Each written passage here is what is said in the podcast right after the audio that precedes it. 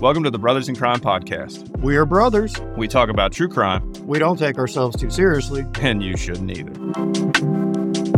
In the first part, we introduced the Ramsey family and then went through what we know happened and or what was reported to have happened from Christmas morning 1996 through JonBenét's autopsy which was performed the morning of December 27th.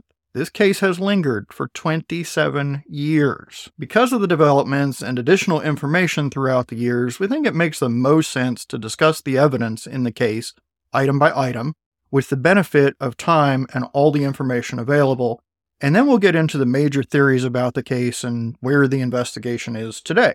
Before we talk about the evidence in this case, I think it's important to just note a couple initial details about the investigation and sort of uh, what was going on around the time and some details.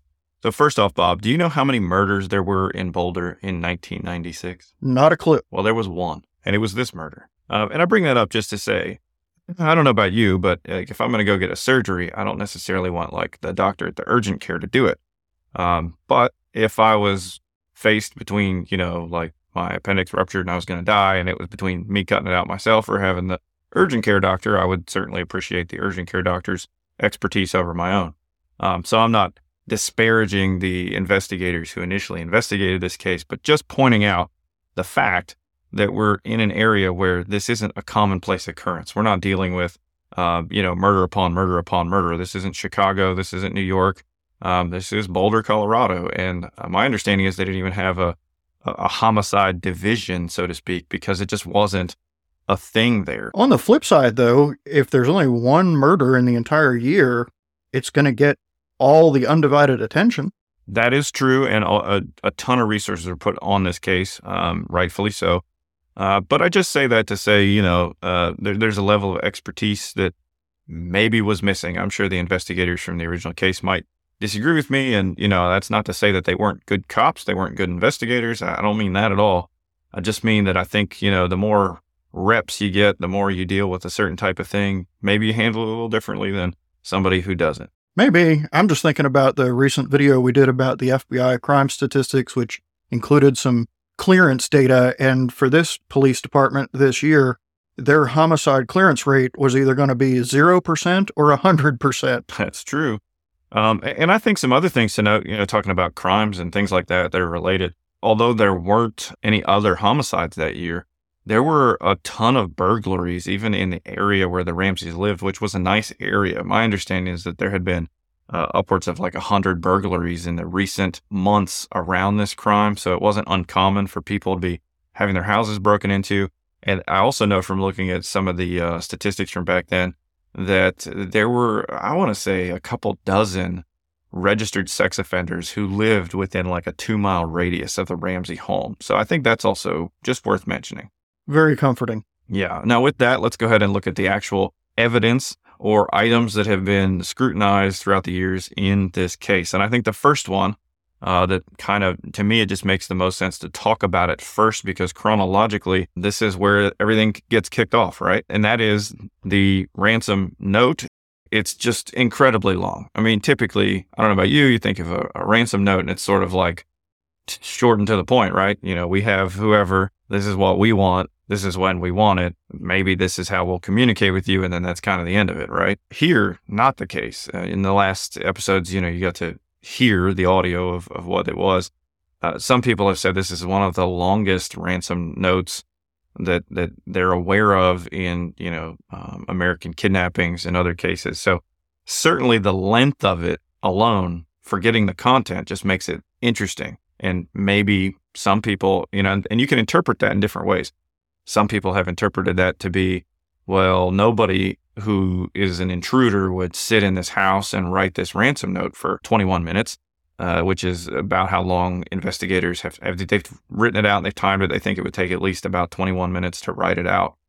So who would come in, break into this house, and either do this crime or be preparing to do this crime and then write this super long ransom note? And the flip side of that is Maybe it was somebody that was comfortable being in the house for whatever reason. Right, right. That you can interpret the evidence different ways, but I think it is notable and interesting that it is the length that it is. The first instinct, I agree, is that that is way too long of a note for some outsider that's come in to leave to sit there and write all that. But on the other hand, there have been cases where the, the murderer has been found to have stayed in the home and smoked four or five cigarettes, as evidenced by the butts and the turlet. Mhm. And there have been other cases. I remember one case where uh, the intruders killed the guy and then and it was an elderly man.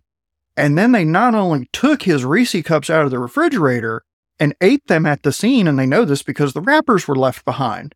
And I don't know who can beat a senior citizen to death and then stand there and eat, you know, Reese cups. Although refrigerated Reese cups are kind of the bomb. But This, this is what I'm saying. If somebody eats my refrigerated Reese cups, I better already be dead. yeah, that was insult to injury there. Um, yeah, and it's a great point. I mean, to the, to, to the people who say like, "Well, nobody would ever do that." Well, if history's taught us anything, it's there's a lot of weirdos out there. I think now with ring cameras and stuff, we've started to see, and I forget what the name of this crime is, but the people who will kind of go into somebody's house and essentially just hang out and live there while they're not in there, or even while they are there, and just sort of you know make themselves at home. Right, squatters. There you go, squatters.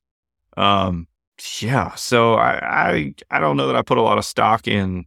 Oh, this is definitive, but I do think that the length of the note certainly is an interesting aspect. Well, how about the fact that there's a note left when the daughter, the person that's being supposedly ransomed here, is dead in the basement? Mm-hmm. Well, and That's odd. that is odd, and so that's caused some investigators to speculate that perhaps whoever wrote the note wrote the note before the crime occurred. So maybe they wrote it intending to kidnap her. Um, and then things just went sideways, and instead of kidnapping her, she ended up uh, dead. Wow.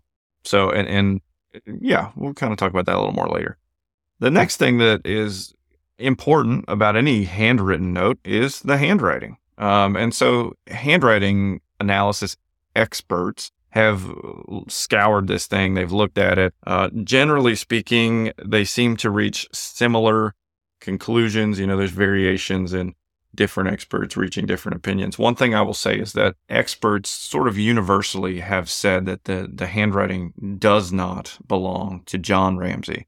On the flip side of that, experts have said that they are unable to rule out Patsy, but everything that I've seen has indicated that while they're unable to rule her out, they don't necessarily think she's, most of them don't think she's a good fit. It's like she could have written it, but you know, there's not really enough here for us to even say we think like she's probably the the author of the note.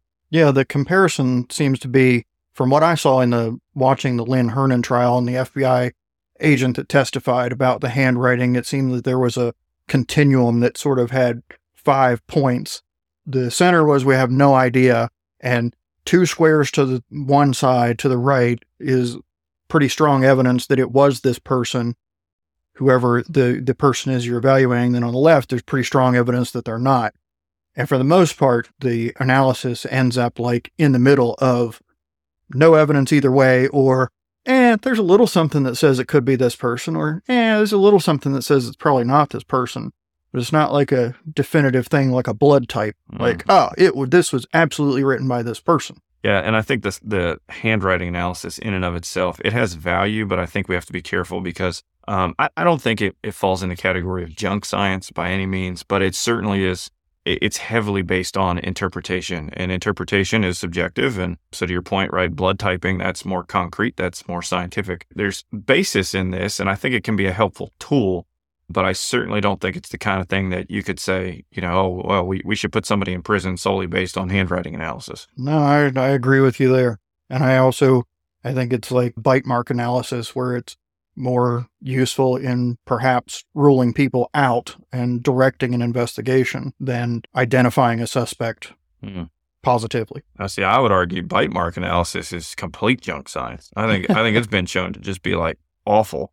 Uh, maybe we'll do an episode about that sometime. Okay. I, you know, I think bite mark analysis has its place in, in identifying that, look, there's no way this person's teeth could have made these marks Oh, I see what you in mean. certain cases.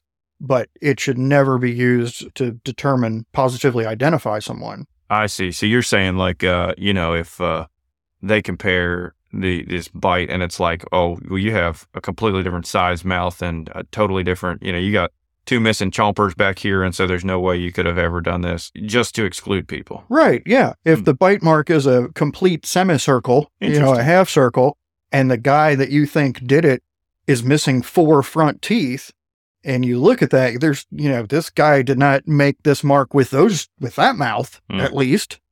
Yeah, I haven't thought about it like that before. That's interesting. So we, we we'll have to uh, bookmark that for a future episode. That would be fun to talk about. The next point is linguistics. And looking at the note, there's some things that are kind of interesting. Specifically, there are words that are used that seem to indicate or would at least make the reader want to believe that the person who wrote the note has some kind of education or at least familiarity with words that are not as common, like attache case. And uh, I think there's the word hence is used.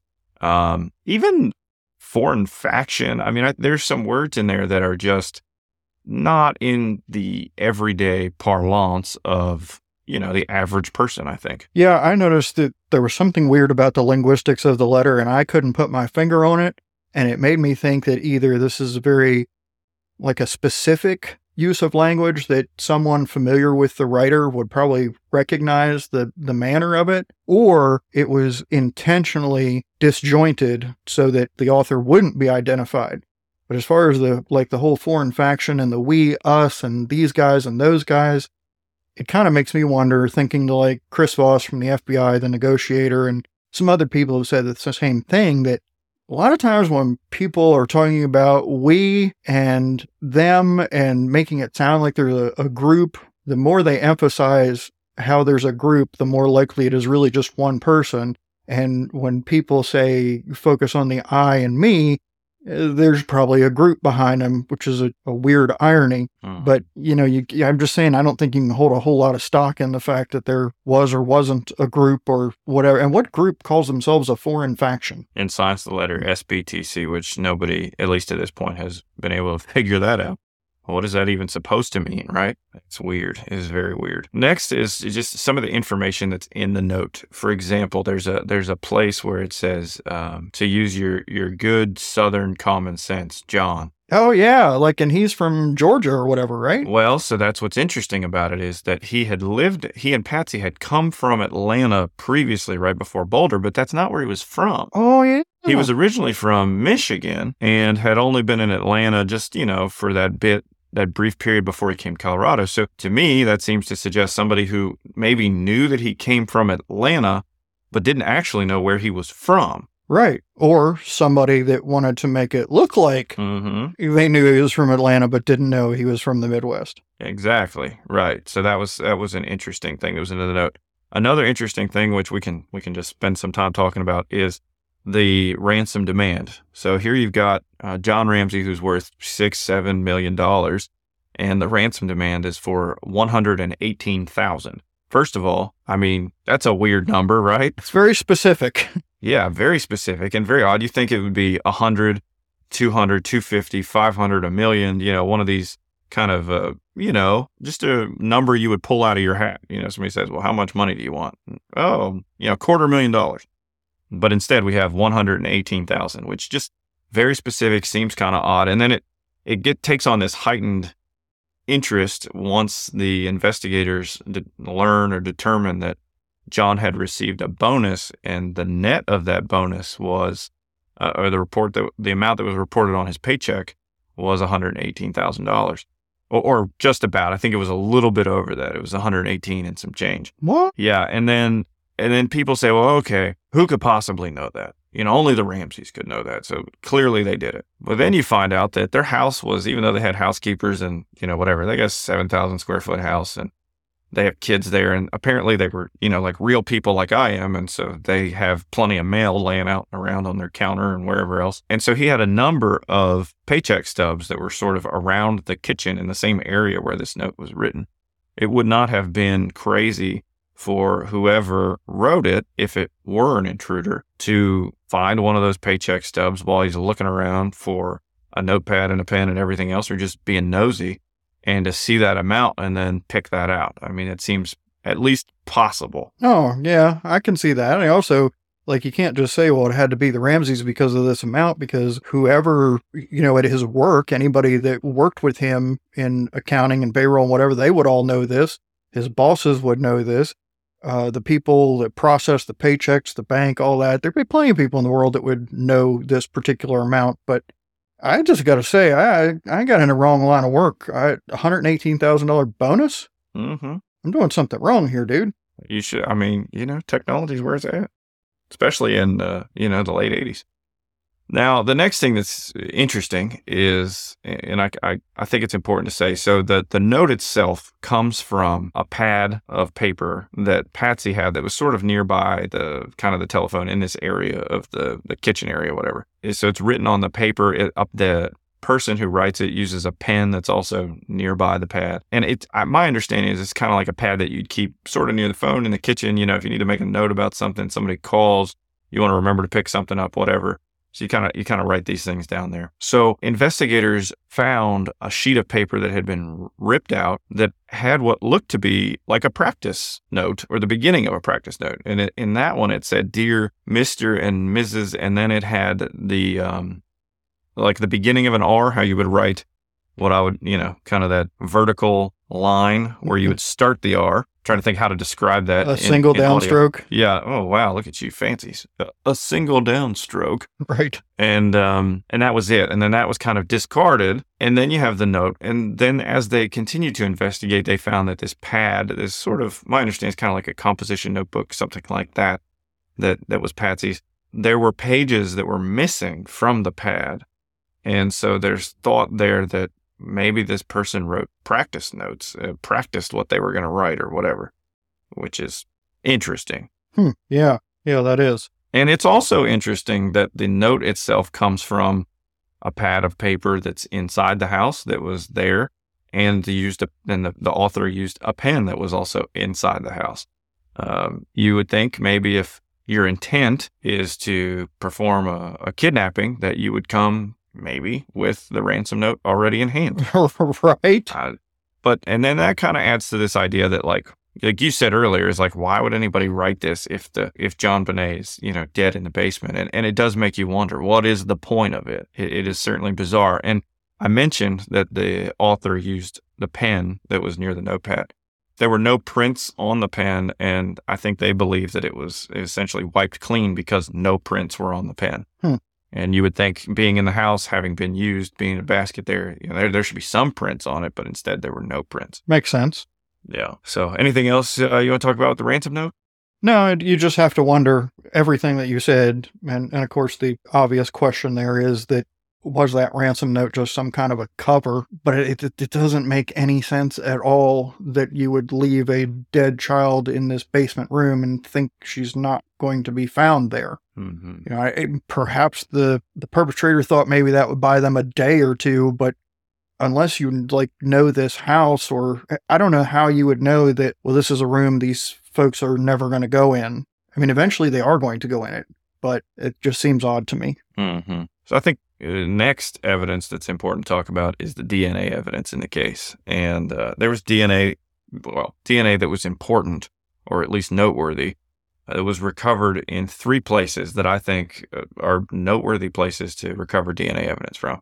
In John JonBenét's fingernail clippings, uh, from a, my understanding, it was from one of the blood stains in her underwear and from the inside, like waistband, elastic waistband area of the long johns, like the little kind of pajama pants, PJ pants that she had on that morning. So there was touch DNA recovered from there. And I've read about this a lot. There's kind of conflicting reporting in terms of how detailed it is. But my understanding is the fingernail clippings and the underwear, the DNA that was recovered is male DNA and it is from the same person. And it is not from anybody in the Ramsey family. Do we know if they checked like laundry services or in talking about the touch DNA specifically, like could that have come from a laundry service or uh, uh, someone that worked inside the home or something? But the blood, if you got DNA in blood, that's not touch evidence. Right. So the touch DNA is the from the long johns. That's right. my understanding. It's where they pulled that from. And to be clear, that's the one, and I kind of left that out when I said that. So there's conflicting reports on how much of a match the long johns DNA is to these other two that do match.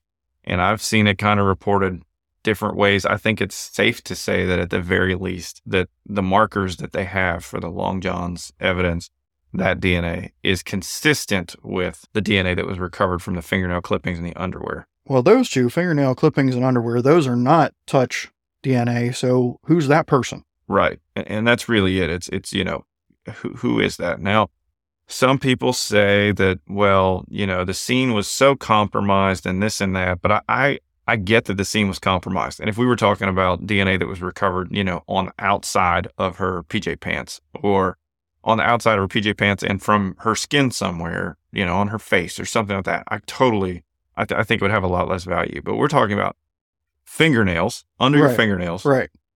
and then in your underwear. I, I'm sorry, I don't see where anybody, Fleet or John Ramsey or Ed Burke or anybody else, Uh, why would their DNA? Yeah, it just doesn't there. float in the air and land in those places. That makes no sense. So I'm assuming they've checked the DNA under the fingernail clippings and underwear against all of the males that know the Ramsey family because they had a pretty big group of friends. I wouldn't say I wouldn't go so far to say everybody who knew them. I know that's something that, and, and remember, this is an open investigation. It's an ongoing investigation. So, uh, Boulder Police, a lot of this stuff they're not going to comment on because it's an open and ongoing investigation. And I'm not suspecting any of those people. I'm just saying, as a matter You got to rule them out. ruling out all the people around so that you you know you're looking for somebody else. Yeah, it's my understanding that I would say a majority of the people who were close family friends or or who who you would think like, well, maybe there's some way that you can explain this away for whatever reasons, you know, like you said, maybe somebody helped out and did a load of laundry and maybe somebody was there, you know, playing with JonBenét that day and, you know, th- there could be some innocent explanation for it. Um, I, I, my understanding is those people who you would think, you know, we need to get these people ruled out so that we just know that this isn't some coincidence or this isn't didn't happen in some innocent way. I, I believe most of those people have been ruled out, if Right. not all. And the people that she was at the friends and family, whatever house, all that earlier in the day. Yeah, uh, but still, like you said, these people they had a big circle. They had Christmas parties. They had all kinds of people coming in and out of their house.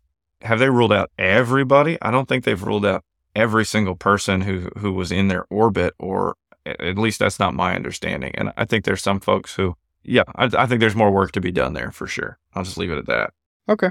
Now, the next thing that I think is is pretty relevant here is that there's evidence of some type of sexual assault. Particularly, you know, I've read in the reporting that this wooden paintbrush that was used as a garrote, that it, there was, um, investigators believe that some part of it, another part of it, that part, whatever, uh, that had possibly been used Oh, dear God. That's Ye- disgusting. yeah, a- and based on evidence and things that they had recovered, and then also based on the autopsy report, it, it appeared that there there may have been some form of sexual assault that was done. I can't believe with this DNA evidence and the way the CODIS database has built up and the genealogy DNA that's out there. And what is that? Is it Othram? Uh, yeah, yeah. But here's the problem, though: the police office, uh, the police department has to want to go down that uh, genealogy DNA trail. Right. That's not something that you know. CODIS, that's automatic. But right. let me posit this for you. Let's say, hypothetically, that whoever perpetrated this crime did it. It's 1996. And then let's say they go and they get arrested and they commit some other crime and they, they did some nasty stuff in like, I don't know, 2000, 2003, something like that. And they get put away for 20 years. Depending on what state they're in, the jurisdiction, it could be possible that they were convicted and that they didn't have their DNA taken and uploaded into CODIS. So you could have a situation where whoever committed this crime did some other crime they got caught of, and then they got put away for a while, and they didn't have their DNA collected, and so they're in custody but not in the system. Oh, wow. I think that's a very real possibility in this case. Okay, so uh, and I don't really want to get into the details, but I think it's just important to note that there is at least evidence of sexual assault. Moving into the next thing is the open window in the train room. Uh, There's a lot of conversation about this. I think the, the kind of the two camps in this case are the people who think that the Ramseys did it versus the people who think an intruder did it. And that seems to be the way the theories kind of get broken up. And this is probably one of those things that that those camps argue about and fight about the most. Now, John had said that he had broken this window after he locked himself out a while back. And so he broke the window, the glass in it, and, and he was able to reach in, unlock it, open it, and whatever. Now, although some investigators and experts, and I've seen this, have said that nobody could get through that window, it would just be impossible. Uh, Lou Smit, who is uh, an investigator, detective, retired detective, who then was hired to investigate this case by the DA's office, he actually, uh, on video, demonstrated that he could climb in and out of that window. It was a tight space, but he could do it. And the fact that it was a tight space becomes kind of interesting because uh, the the people who think that that this window at least was not used as a point of entry point to a video that was taken by the police department the morning when they were, you know, kind of videotaping the whole house uh, when they responded for this kidnapping. And there's a little cobweb um, down in the bottom, if you're from the inside looking out at the bottom left hand corner. And it's not very big, uh, but it's big enough that you think, well, okay, if somebody squeezed through this window, uh, an adult man, there's a good chance, like his clothes, whatever, he's going to, every part of him is going to be touching some part of this windowsill. And so this cobweb would have to be knocked out. And there's been a, I mean, you, you could probably spend six months to a year just researching this cobweb issue, uh, the amount of information that's out there. I don't know. Some of them cobwebs are like steel. You know, I've tried to get rid of some with like a garden hose or a pressure washer or whatever, and like thinking, what in the world did this spider eat? Because this thing is tough. And I had personal experience getting in one of them tiny basement windows from being locked out one one night while I don't, was out. Don't say too much. I was out partaking, and uh, my my wife and kids were asleep and refused to wake up to answer. So I went to the basement window, and it's one of those that sort of, you know, flips open like a, I don't know, a tray or whatever, just a little up and down window. And so finally I decide to, uh, to make my way through there and wasn't exactly nimble or having all my faculties about me, courtesy of Jack Daniels, who was helping me with this. And, uh, the next thing I know, going through that window, I am hanging by my foot from the basement window, can't quite reach the floor, and I'm dangling there by my foot going, well, this is a nice situation you got yourself in. Everybody's asleep. Nobody even hears this. And uh, it was my shoe that was caught in the window. So I, managed to get my foot out of the shoe and fall to the floor and go on. So, uh, and I don't know if I touched a cobweb or not. I was just going to ask if there were any cobwebs. But to your original point about how sometimes they can be quite stubborn. And I've seen people talk about this, you know, oh, well, I, I live in Colorado and there are some cobwebs that I can't get off with a power washer. Uh, so I, I, think it's to me, this is one of those things people kind of get hung up on parts that don't matter. Is it possible that somebody came in that window? Yes, it's possible. Uh, Look, if the entire window was completely covered by a cobweb right. that morning, even that morning, them little spider bitches are quick. That's a great point. I mean, it's like you know where I want to go. Because you can this. take one of their webs down, you know, mm-hmm. manually, physically, and then you turn around an hour later, and you're like, you huzzy. Yeah. So investigators actually talked to some guy at the University of Colorado uh, who is known as like the Spider Man. The spiderologist. Yeah. Apparently, he's like an expert in this. Which, I, okay. And uh, essentially, what he said was, well, depending on when the person would have went out the window, it, it was it'd be entirely possible that a spider could kind of rebuild this web in you know less than twelve hours. It wasn't outside the realm of possibility. Wow. So you look at all the evidence and you say, you know, could somebody have went in and out the window? Yes, they could have, and that's what really matters. And uh, it's also important to note the reason why this jumped out to the investigator Lou Smit, who looked at this, was because when you're standing inside the basement, you're looking at the window, and so the window's kind of up. It's a decent bit off the off the floor. It reminds me a bit like your story. If you tried to come in and you got stuck, you'd probably dangle and not quite touch the floor. Um, but right there in front of the window, there was this suitcase that was just positioned in a way that looked like, well, I need to get out of this window, so let me put this suitcase here. I'm going to jump up on it and, and climb out the window. And then there happened to be a black mark on the wall consistent with an area where, you know, if you went to try to climb out the window, right, that's where you'd put your foot on the wall and whatever. So it just looked like somebody had used this to, to get out of the house. Uh, now, it was it the perpetrator? Is that exactly what happened? I don't know. I wasn't there, but certainly this this seems like a at least a possible, if not plausible, theory of uh, a point of entry and exit for the house. I'd also point out this is on the side of the house where there was, you know, there was no, no snow. I know that's a thing that people always, well, what about the snow and the, the footprints and whatever? And, you know, that, that wasn't, that was leaked by the, by the police to the media and it wasn't true. The fact that, you know, well, there were no footprints in the snow. Well, there was a whole half of the house that had no snow on the ground for there to be any footprints. Right, right, right.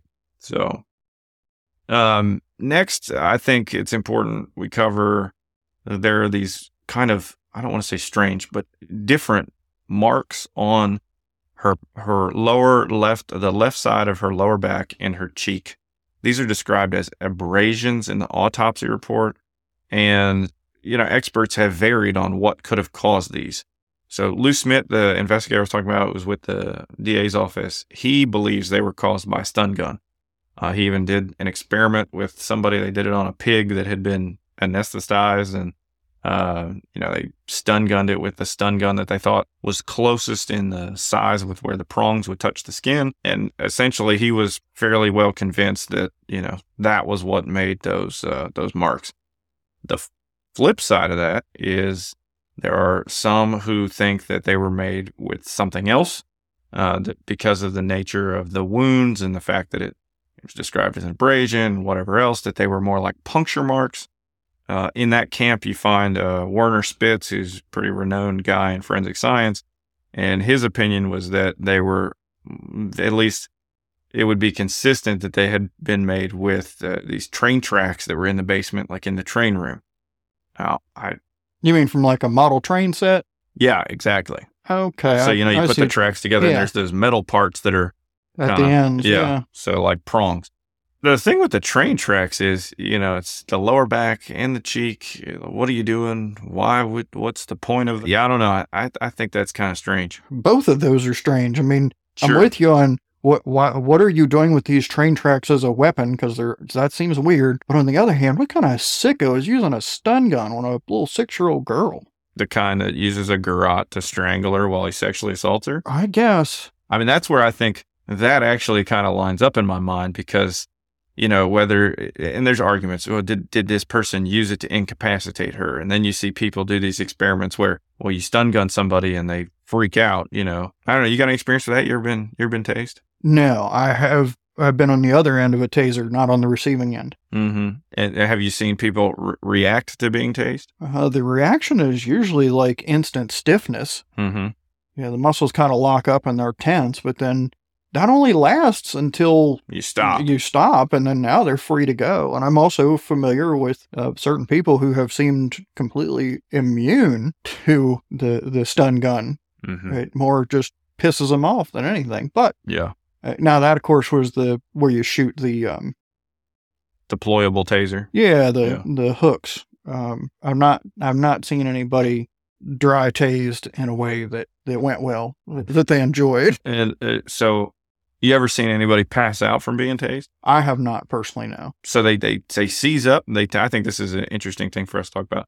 So they seize up, you know, and it makes sense, right? You got all this electricity coursing through your body, your muscles, they all contract and do all that stuff. They stop the taser, and then what's the person's demeanor typically like once the tasing is over? Well, they didn't like it. None of them. I've never seen anybody go, "That was fun. I want to ride the lightning again." but it, you know, one or two things. Most of the time, they're pissed, uh, excited, amped up, Yeah, and in the presence of you know law enforcement when it's to gain compliance. Then many times they often start behaving, but you can tell they're they're amped up. They did not enjoy that. So, to the extent anybody would suggest, oh, this this perpetrator went into her bedroom and tased her in her bedroom to get her to to knock her out or to get her whatever, I tend to think that doesn't make a whole lot of sense. But what, what do you think? No, I don't. I don't see why you would go that route. I also think a taser would be loud, louder than a lot of other ways you could get somebody to. I mean, you could get somebody into compliance. Eh, there are ways to do it so that they can't make noise, and I don't think a taser makes a lot of sense for that. Is what I'm trying to say. Right. And a six year old is, as soon as the voltage stops, I would think is going to be screaming and throwing a fit. Right. They are not going to understand that this means I have to comply Mhm. like a career criminal would. Yeah, I, I agree. Another interesting piece of evidence that, you know, again, after so many years, you kind of read reports of how, oh, this, that, whatever. Uh, there was a Hi-Tec, that's a brand, Hi-Tec boot print that was found in the wine cellar not far away from JonBenét's body. And the Ramseys say, you know, nobody in the house, nobody, they never owned that brand of boots investigators never found any boots that were that brand or anything consistent with that in any of the Ramsey's belongings. And, and this was one of those things that was sort of, you know, they, they didn't really know. In recent years, I've seen some people say, oh, well, now they think that it was probably one of the police officers who was at the scene early on that might have left it. Some, not the investigators or the police department, Some other experts have hypothesized that it was actually Burke. That I think has been largely disputed, or at least heavily disputed by the Ramseys and those who have investigated on their part and other investigators that have been involved in the case. But Burke was nine, right? correct. He, he must have some big old feet if Oh. they think that's his footprint Uh, yeah. or uh, an adult police officer. Right. I yeah, I think I, I'm I'm putting out what people what some people have said. I'm not saying I subscribe to that at all. Uh, it's one of those things that's just sort of out there and has never really been cleared up in a way that's satisfying. It would be hard to have a strict accounting on who's been in that that room even after the murder because like we said in the last episode you, you had the detective trying to give john something to do to keep him occupied roaming around the house uh, him and Fleet or whatever Mhm. and who's to say those are the only two people that were kind of wandering around doing whatever it doesn't sound like there was a real crime scene um, Containment. containment going on. Yeah, exactly. So, you know, if you missed the fact that one officer was there or one person from the ME's office that you didn't account for, that could create now this whose boot print is this? Or who knows? I mean, I'd say maybe it could have been like somebody nobody's thought of. Not that I think of things nobody else has, but I am weird. But I'd say maybe it's like an exterminator, but apparently he wasn't doing a good job with spiders, so Mm. guess he didn't go in that room. I don't know. Yeah. Well, and what's interesting about the boot print is it's very. It looks like it's a very fresh. Yeah, it's very clear. The impression is very clear. So it makes you think that it had to be somebody who was there some somewhat recently, uh, and, and given the proximity of the body, it's it's just where the body was. It's, it's just kind of odd and interesting, and has never been explained. Now, do I think it's the kind of thing that's like, oh, that's the linchpin that's going to solve the case? No, probably not. But you never know. Well, hey, I mean, if they end up finding a pair of, you know, boots in some suspect's house whose DNA matches and those boots match, well, then Yeah, there you go. Now it's really important. really the DNA sounds like the key to me to figuring this thing out. I don't disagree with you at all, sir. Uh, while we're talking about this wine cellar room, and I, I'm jumping around on my outline here, I'm sorry. Uh, there's also uh, an unidentified palm print on the wine cellar door door frame area. So, you know, that seems like that could be important. But it could also just be somebody who had at one point been in the house and had touched that door frame and left a print and has nothing to do with anything. This this lousy exterminator. Maybe, maybe. We need to rule out whoever. Right, exactly. Also, it's important to talk about things that weren't in the house. The duct tape that was on JonBenét's mouth, it, it was a black duct tape, and the investigators never found that uh, anything in the house that indicated that that tape came from inside the house. So there was never a, you know, a roll of black duct tape or anything consistent with that tape that was found inside the house. That's interesting. Black duct tape in 1996. I mean, I know now you can get it in any color. You can get it in camouflage. You can get it in sparkles or unicorn print or whatever. But back then, it was pretty much your choices were silver, silver, and silver. That's right. When duct tape was, yeah, just just silver duct tape. Yeah, so it's kind of that's an interesting detail. Also, uh, the, the paracord that was used to bind her wrists and was also used as um, on the the garrote. My understanding is that the portion of that cord was, you know, how when you buy it, it's brand new and it's kind of like been melted on the one end so that it all stays together. You used a fancy word for that. What's it? Aglet. Okay.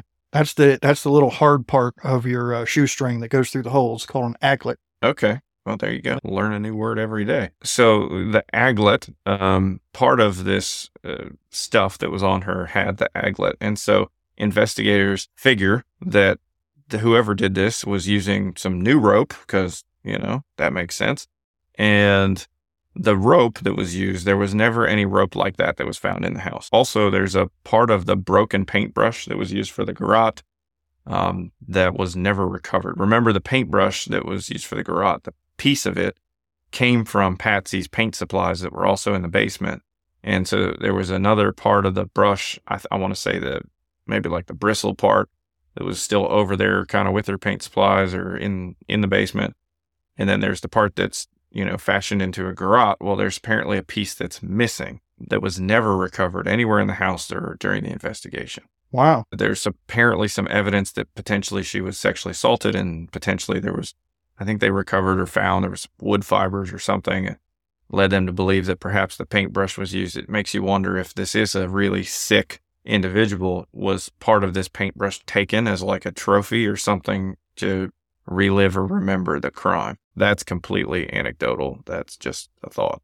Yeah, or did someone known to that home, whether it's someone that lived there or that was comfortable there, intentionally gather up some evidence and take it to uh, make it look like this was a unknown person? Don't know. That's that's weird. They'd have to be pretty smart, and some of this other stuff seems pretty disorganized. So I don't know. Yeah, that's a good. That's a really good point. And then, of course, you know, we talked a little bit earlier about the notepad that the ransom letter was written in.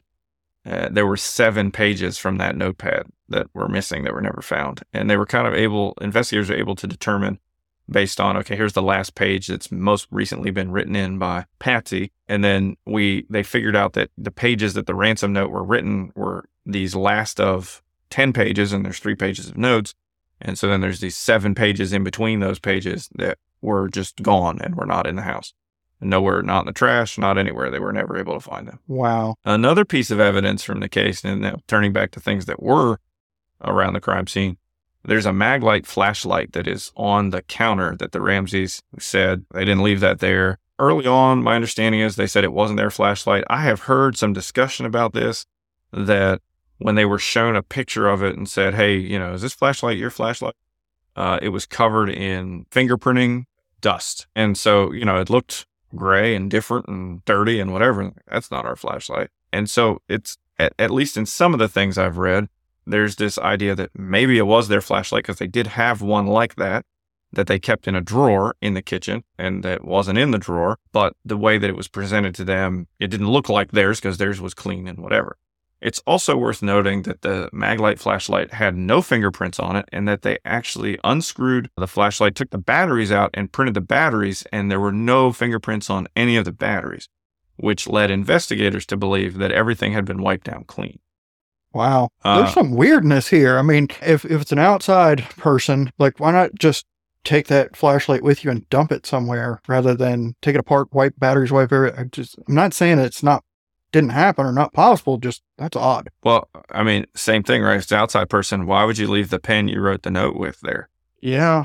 But again, there's no prints on the pen. So apparently they wiped it clean or they wore gloves potentially. I could go along with gloves on the pen, but the batteries, that's weird. Well, okay, think about it this way though. If the flashlight really was the Ramseys and they just didn't recognize it because it was on the counter and it was covered in fingerprint dust and they're like that's not our flashlight so it's already in their house think about i don't know i don't know how they put the batteries in them when they're new in the factory but if it still had the batteries from the factory maybe it wouldn't have i don't know hmm. yeah i'm sure there's a plausible explanation there's some explanation we just don't know what it is while we're on the kitchen counter the kind of the island counter whatever you want to call it there's another there's some other things there that are man you want to talk about flashpoint people argue about in this case in the next episode, we'll explore the pineapple theory, bring your tinfoil hat for that one, and we'll find out about the divide between the police and the DA's office that led to resignations and declarations, and we'll talk about a whole lot more. Come on back.